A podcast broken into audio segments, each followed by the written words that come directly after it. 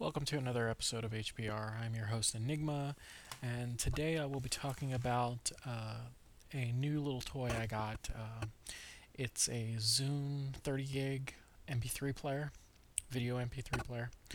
Um, I wanted to talk about the pros and cons of this versus the iPod, and before everybody yells at me for being a sellout and getting a Microsoft product, um, the only reason that I purchased this was I got a good deal because I recently bought a new laptop and um, I got a deal at Circuit City with the Zune and the laptop. I think I got the Zune for 80 bucks and it was like price point was like 140.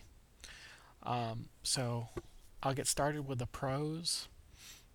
Um, the thing that attracted me the most for this MP3 player was the large screen.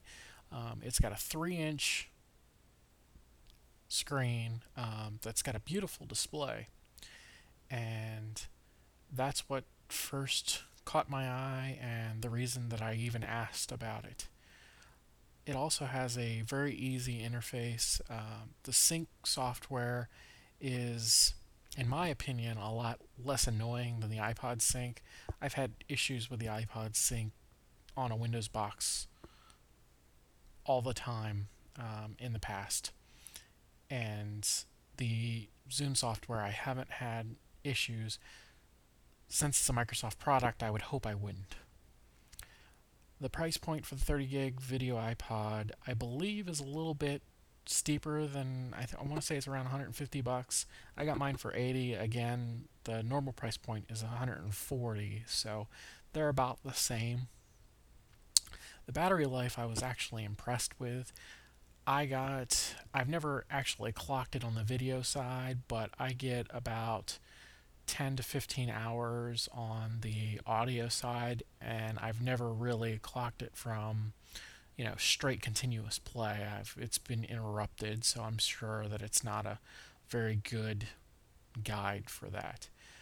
Um, another nice feature is it has a wireless sync, which I was kind of impressed with. Um, I still need to play around with it a little bit, but you can, if you're within your home network, you can specify your uh, SSID and your WEP or WPA key in the sync software, and it'll automatically sync to your computer that you have the the um, whatever you specify is in its library. So if you have like a file server, you can wirelessly sync to that file server. It's also got a built-in FM radio, and I found this kind of neat. I don't even know if the iPod has this, but you know, if you want to listen to the radio, you can. Another feature that I haven't tested yet, but I, I want to play around with, is it's compatible with the Windows uh, Vista Home Premium and Ultimate support for the uh, for the the DVR codec, which is their um, their codec for their um, media center, and you can record movies or TV shows from your uh, Windows Media Center with a TV tuner and actually play it back on your Zune which I don't know how that actually works. I want to play around with it and see see what I can get out of it. Um, the cons: the software only works in Windows. It doesn't have any Wine support at the moment in Linux, and there's plenty of hacks out there for the iPod. I haven't found a lot for the Zune, probably because it's you know a Microsoft product and it's proprietary. And but if anybody knows of any uh, cool hacks with the Zune, please let me know. Um, you can email me at the site or the feedback link, whatever, because I, I'd really like to play around with this. And the other con is uh, not enough codec support. Uh, I'll go through the codecs right now. Um, it obviously supports WMA uh, for video. It supports MP3 for audio. MP3 playlists. Uh, I'm sorry, WMA was Windows Media Audio, and WMV for the Windows Media Video. As I said, it supports the Windows Media Center DVR, um, which is the .dvrms. Um, it supports Zune playlists, obviously. It supports MPEG-4 video. It supports MP4. It supports AAC audio created with the AAC LC audio codec, M4A and M4B. I've never seen that codec, so I don't know much about it, but the Zune supports it.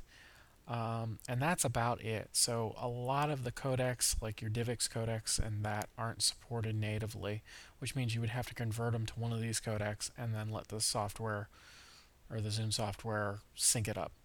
It won't see anything in your library in the Zune software that isn't in it, that isn't in these codecs, so you would have to convert it and then stick it in the folder that's your Zune library to get it to recognize to even sync to your Zune, um, which I think is a little bit of a downfall. I think it should have a little bit more support, but again, it's a Microsoft product, so what can you expect?